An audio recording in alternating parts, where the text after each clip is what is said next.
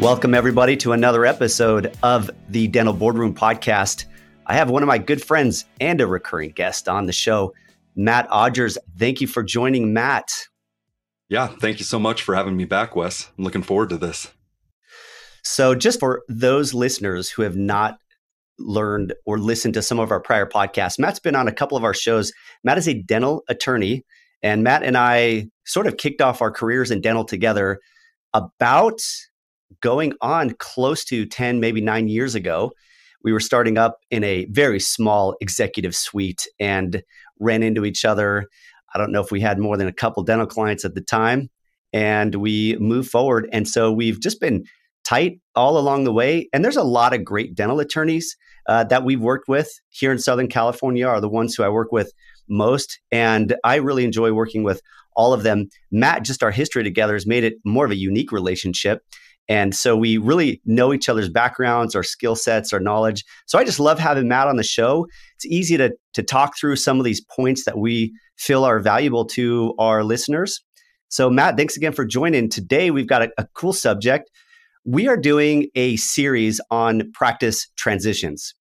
And practice transitions are really kind of a hot topic these days. Wouldn't you say, Matt?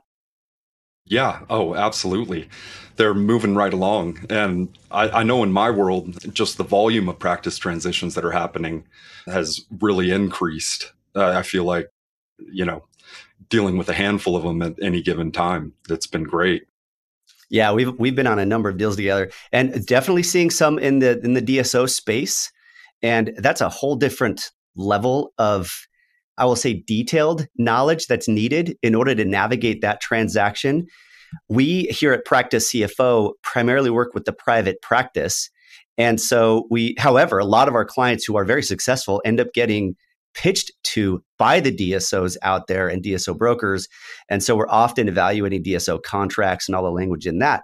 And so we'll have more podcasts on that subject. And we've already had probably three or four podcasts on DSO deal structures in the past as well. But in this series that you and I are going to be doing together on transitions, it's primarily going to be around the, the private practice sale. And yeah. I, I want to provide the type of education that if a buyer or a seller were to listen to our podcasts, they would feel feel extremely informed moving into a practice sale or a practice acquisition. And recently, ah, maybe it was a few months back, Matt, we talked about an LOI the importance yeah. of a letter of intent, and also what are some of the the the terms uh, embedded in a good letter of intent. So if you want to go back to the beginning on our transition series, those two would be two good ones to listen to. Today we want to talk about escrow. And you may not get thrilled about the subject, but I think if you're if you're considering selling or buying a practice, I think this is a good one for you because escrow does play a very valuable role in the transition process when a deal uses escrow. And not every deal uses escrow. There's reasons why some don't, and there's obviously reasons why some do. So, we want to talk today about the purpose of escrow, what does escrow do, and why you should consider using escrow in your practice transition. And before we jump into the actual content, one thing I want to say is that this podcast, The Dental Boardroom, is the podcast for Practice CFO, which is my dental CPA and financial advisory business located out of San Diego. We work with clients all over the place um, as well. We have about 45 employees. We have nine advisors and work with approaching 400 dentists throughout the country. And so, been doing this for about 13, 14 years, which gives just anecdotally a lot of experience to, to talk about these subjects. Specifically, been in a lot of deals representing buyers and some deals representing sellers as well. But on the side, as Matt and I are sort of joined in building a technology to facilitate a smoother transition for buyers and sellers, and it's called Practice Orbit. You can check it out at practiceorbit.com, www.practiceorbit.com. And uh, you can always create a free account. What it does is it's sort of a Redfin or a Zillow for dental practice sales. It consolidates the supply of dental practice sales and the demand for dental practice sales in one place. That is the aim or the goal. It is only recently launched and, in fact, is undergoing a lot of develop right, right now to add a lot of great features to it. And uh, then the software will not only help make the market, i.e., help buyers and sellers find each other, but also provide tools to navigate from NDA to letter of intent to closing and the buyer and seller's respective teams to all work in a con- common transaction flow or what we oftentimes is called a transaction management room. So we're very excited about that. And the, a Practice Orbit has its own podcast called the Dental Practice Sale. So this and these transition series will be posted to both of those podcasts. But if you're interested in the dental practice sale or are thinking about selling your dental practice, check out the dental practice sale podcast. We got a lot more content over there and its own content separate from the dental boardroom. Excited about that too. We also do talk quite a bit about uh, selling to a DSO over on the dental practice sale podcast if you're interested in that. Yeah, and let me jump in on the practice orbit side. One of the key concerns I get from buyers when they come to me is that this whole transaction process, there's so many different people involved and there's so many moving parts, and it's not something that's common knowledge or common sense. And so part of what uh, practice orbit through the technology is designed to kind of help make a smooth transition process. And whether that be the escrow, like we're talking about today, the letter of intent, discussions between the attorneys, the broker being involved and being able to collect information in one place. All of those things, practice orbit is geared towards simplifying that process and making it easier. So, as a dental buyer, you don't feel like you need to take this all on yourself and study and be an expert in this. Our our role as advisors is to help you kind of get through the transaction in a clean and easy manner where you can focus on the terms that are most important to you. Yep. And if you are a practice owner and you want to determine the value of your practice, you can go in there and within minutes, if you have your tax return, you can put in about seven or eight numbers and it will tell you with some pretty good approximation what is the estimated value of your practice and it provides a low, medium, and a high, and then what you would take home after paying any debt you have on the practice, any taxes, and any transaction costs. So it's a really cool little tool, sort of like a like a Zestimate, except for it's related to dental practice sales. All right, let's jump into this subject today. Matt, you ready? Yeah, let's get after it. Okay, escrow. Now, in my experience, I would say around maybe a third to a half of the practices, practice transitions that I've been in use escrow services. Matt, you can uh, share with me your experience. What is the benefit? You kick us off. What is the reason to use an escrow when selling your dental practice? So, there's a handful of benefits, but the primary one is financial security. Anytime that there's a transaction that happens and one person has to deliver compensation for goods or services, it's difficult. When do you hand the money over? How all of that is coordinated. And escrow ultimately acts as a neutral third party that holds funds securely until all of the terms of the sale are met are met. And this reduces the risk of any financial loss due to fraud or any breach of contract. And so escrow kind of has a, ultimately a checklist of things that they go through to make sure that all of the boxes are checked before they release the funds to the seller. And because they're a neutral third party, they don't have a conflict of interest in representing either the buyer or the seller. They're primary responsibility is to the terms of the escrow instructions. So it really is a, a, security apparatus to make for a successful sale. Yeah, let me comment on that last comment you made about representing the buyer and the seller. Most deals, who, Matt, is more represented, the buyer or the seller? So the buyer usually has a bigger team, I would say. Now, attorney wise, both the buyer and the seller each have their own have their own attorney. But on the buyer side, the buyer needs to go through the due diligence process and make sure that they're getting what they're paying for. So there's a whole list of uh, due diligence that needs to happen. And some of the stuff is going to be handled by a by a practice consultant or by a CPA. Some of the stuff is handled by an attorney. But there's a handful of record searches and lien searches and things like that that escrow steps in and takes care of, which protects the buyer to make sure that there's nothing that was overlooked on the seller's side. Yeah, and I think that's what I want to drive at for a moment. In I will say in broker deals, in broker deals, it has felt to me that the seller generally generally gets a more attention because they are they're supposed to be brokering between a buyer and a seller, but really they end up representing the seller because they're paid by the seller. And so they want the price yeah. to be higher. They want it to move faster. They don't want it, they don't want due diligence to drag it out. They just want the deal to close, they get paid, and they move on to the next deal. Now, that's not a it's not a, a, a criticism of brokers. That's the nature of any brokerage, whether that's real estate or stock or dental practice sales. That's that model. But in that case, brokers aren't necessarily looking out for the best interest of the buyer because if they do and something slows it up or causes the buyer to back out, well, now that broker doesn't get paid because guess what? The broker's only paid if it sales. So there's a huge conflict of interest there between the broker and the buyer due diligence. So the escrow, on the other hand, gets paid a fixed fee.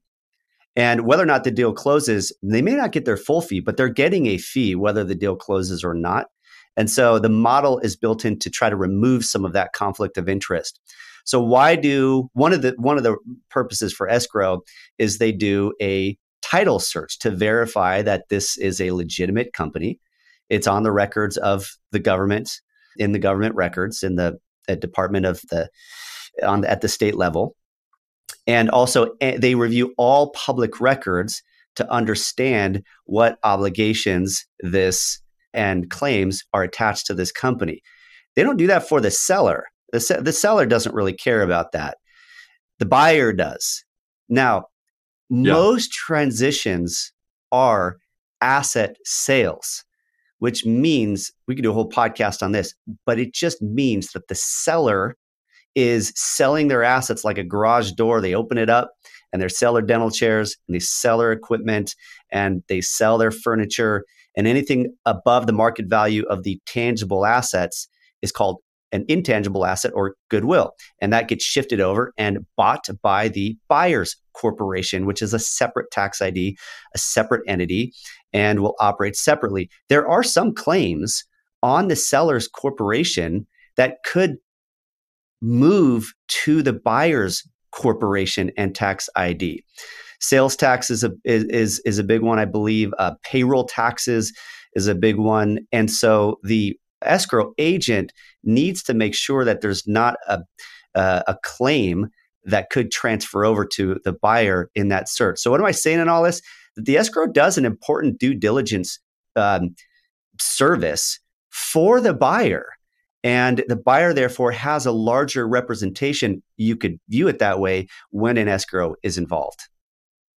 Yeah, absolutely. So, a lot of times you look at what teeth either the government or banks have into the assets of the practice and because the like you like you mentioned earlier that most practice transitions are through an asset sale a lot of times the assets are used as collateral on outstanding loans or potentially as collateral if a tax payment was missed by the seller so escrow goes through and makes sure that there's none of that outstanding to where after the purchase that no other third party can come in and lay claim to the assets that were purchased by the buyer. And that saves the buyer because the buyer, through the purchase agreement, will have remedies against the seller if the seller misrepresented something. They could have a breach of claim, bre- breach of contract. But that doesn't protect them if somebody comes in and makes a claim to the assets that they just purchased.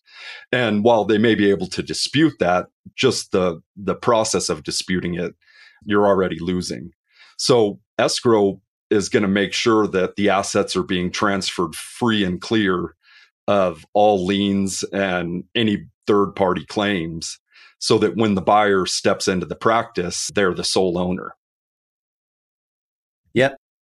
I also think you mentioned that they help protect funds. So there's there's really two points when funds are being transferred to escrow or out of escrow. The first, and you don't see it very often. I've seen it a few times, but it's something that I think should happen more often. And Practice Orbit, it, this is a part of the Practice Orbit process for transitions going through practiceorbit.com.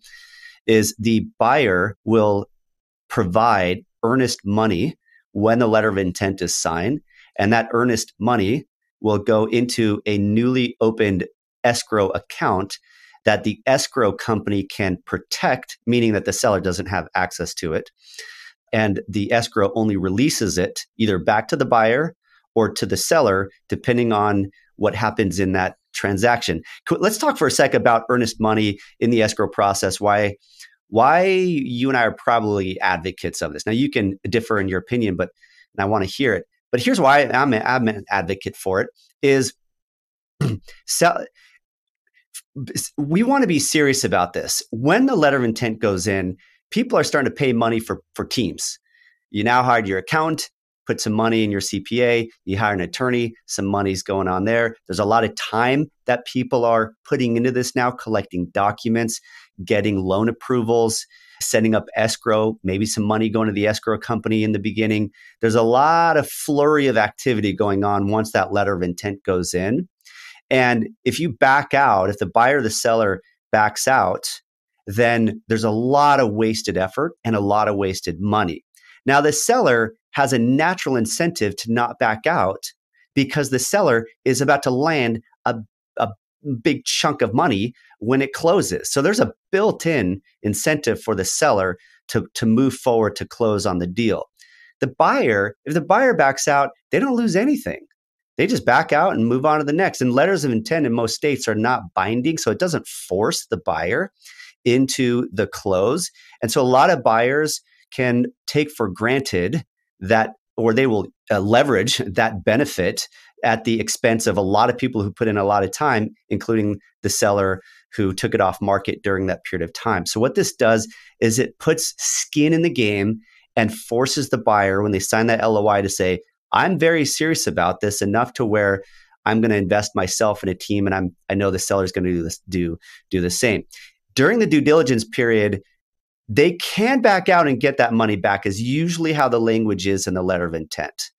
Because something uncovered in the due diligence says, you know what, now that I've looked under the hood, this isn't the practice I want, and they can back out. But once the due diligence is done, at that point, that money is forfeited if the buyer backs out and it reverts over to the seller for at least slightly mitigating what was their cost and their time lost from that deal. Matt, any comments? And do you think escrow money is a good idea in a dental practice sale?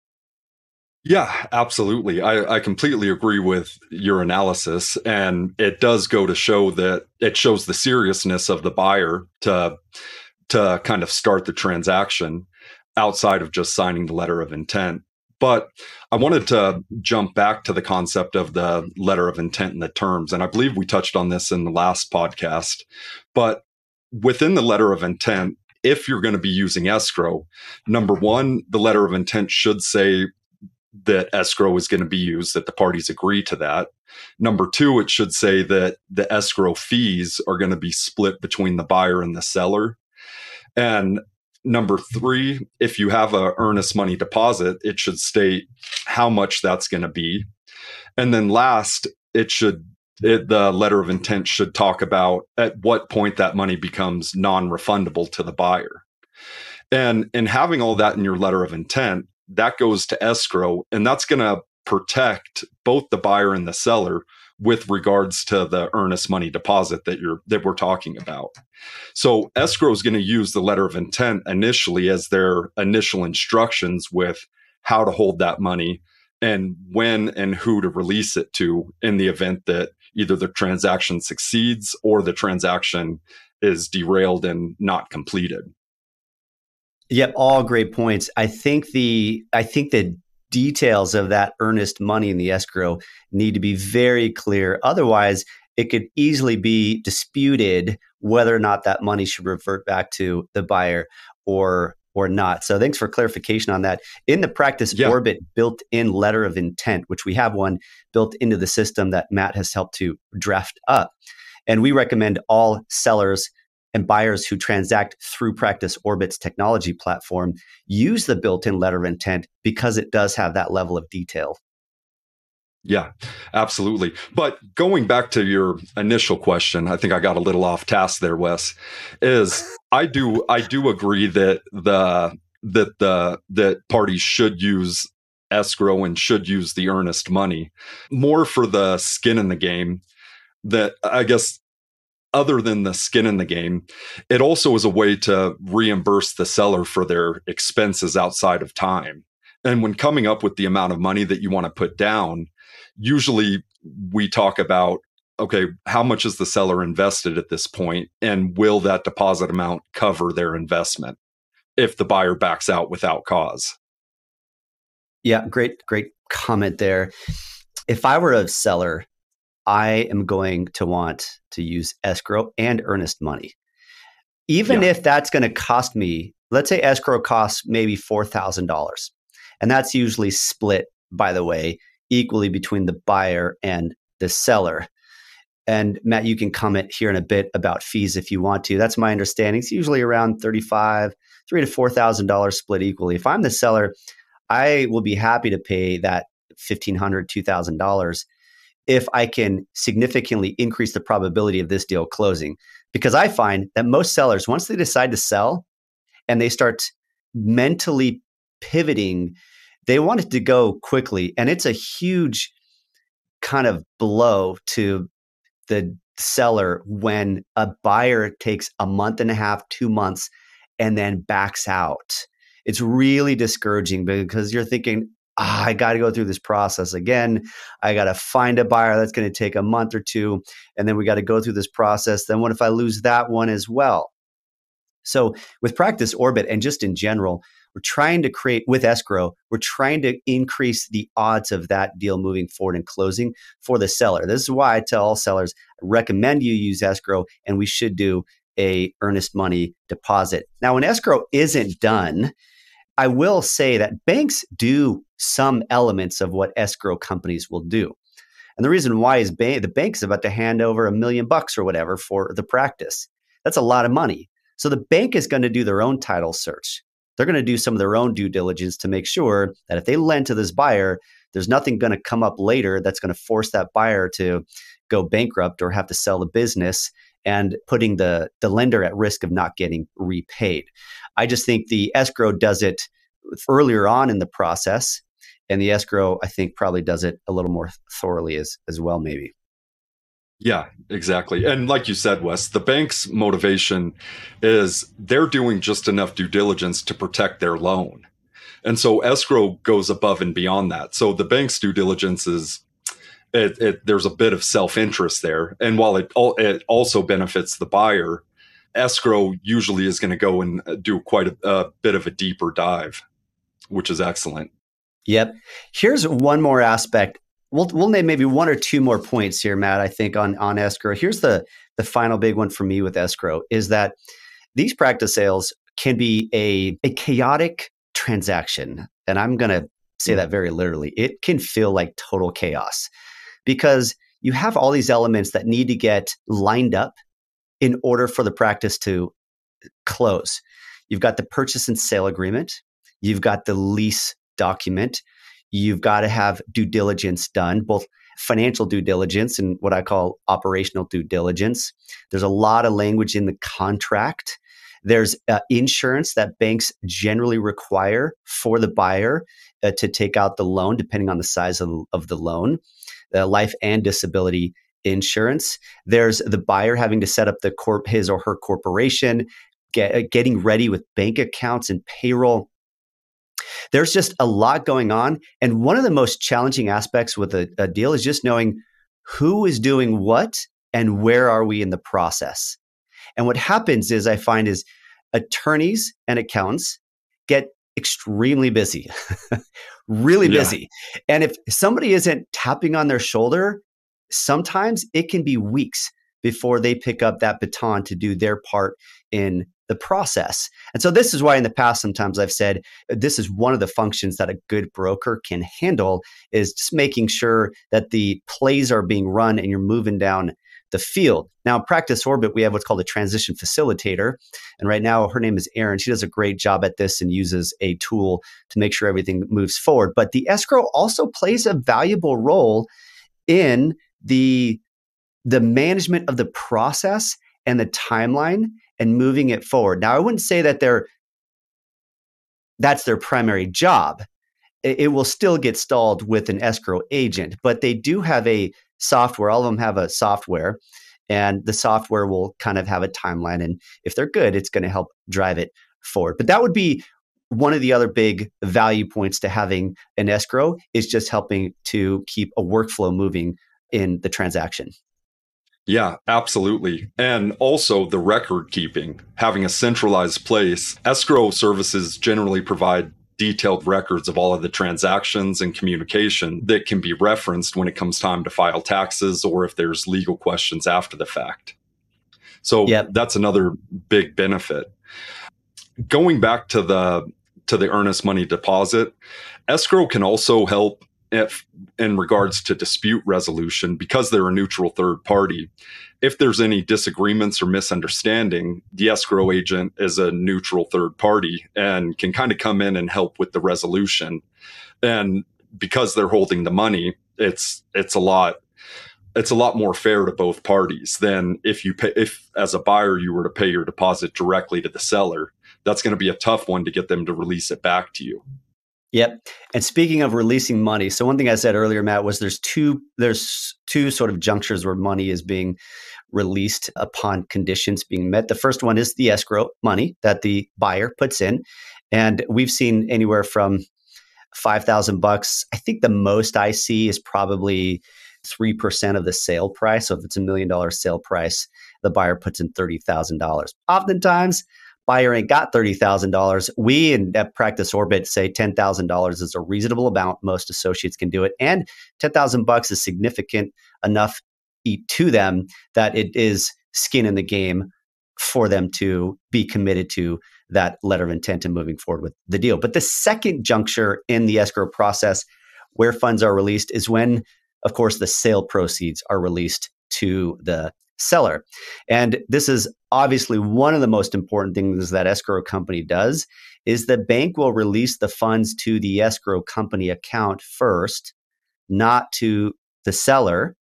And then the escrow company will make sure that all of the legal requirements for that deal to consummate are done, including a signed purchase and sale agreement, a clearing of the title search, things like that so that when the buyer takes over ownership and the seller gets the money, it is a clean handoff legally between the two parties. So that is a conditional release of the funds.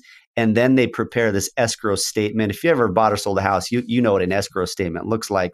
Let me just tell you that for me as a CPA, escrow statements are like gold. I these transactions are complicated from an accounting standpoint. They're asset sales and there's depreciation involved there's depreciation recapture there's a lot of tax implications to these things and accounting implications to these things. The employees are terminated from the seller and they're hired onto the new uh, company. There's some payments for uh, a vendor that are made that are prorated between the buyer and the seller during the month. And so when I get an escrow statement from the escrow company and they have already sifted through all of that and they give me this ledger that shows all of the all of the the transaction minutia, it is so much easier to get accurately the accounting and the tax done. So for that, that's, that's maybe selfishly said, but that's one reason why I love using escrow is getting that escrow statement when the deal is done. Well, and from the legal perspective, I, I feel the exact same way with compl- with regulatory compliance especially in California, probably more so in California than a lot of other states, there's a lot of specific legal requirements for the sale of a dental practice. And escrow is familiar with all of these regulations and tracks all of it to make sure that the transaction complies with California law. These are things like facilitating the IRS form, what is it, Wes? The 8594, uh, the asset acquisition statement. That's um, right. Filing the filing the release from the Employment Development Department and Franchise Tax Board, which usually has to happen after the sale. It's not something that is released prior to the sale being completed. So escrow doesn't always stop right on the sale date. They make sure all of these things are done. A lot of times the escrow instructions in the purchase agreement will say these forms need to be filed within 30 days after the close. And escrow makes sure that that happens. Another big benefit, which when you're negotiating the purchase agreement, if there's something that say the buyer is not comfortable with or a risk, escrow can hold back a portion of the funds and release them at a future date to make sure that and so escrow would be paid the full purchase price from the buyer but they may hold you know a percentage of that and release it to the seller after a certain condition is made and it makes sure that everybody's protected yeah, Matt, that is valuable information. I didn't even think about that yet.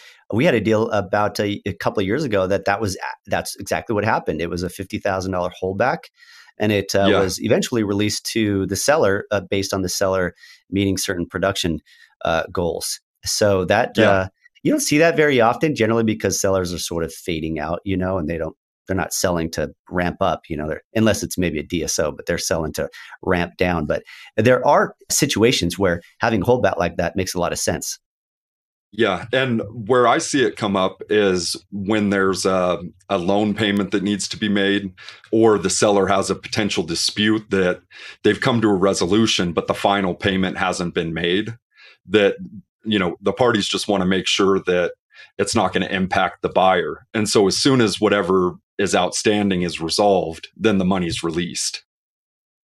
Yep. Matt, this has been productive. Those are all the benefits that I can think of. Again, I recommend escrow. I like it. It's a little bit of a cost, but I think it saves all around in time and in sell it buyers backing out and just creates a lot more organization. Any final comments, Matt? No, I think we kind of covered most of it. To, at the very beginning, we talked about how, you know, a portion of deals that we do do not have escrow. And I wanted to quickly touch on situations where escrow may be able to be avoided.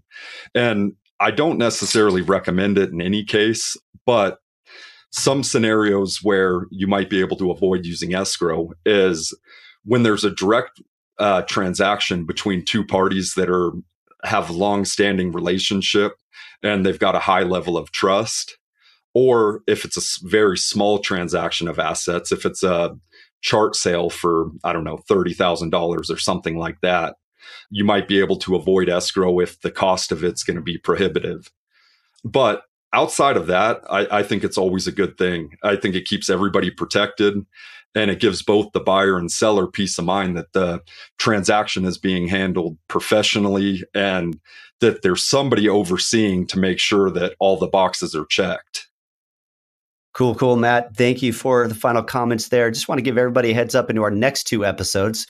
The first one will be on what the heck does an attorney do in a dental practice sale?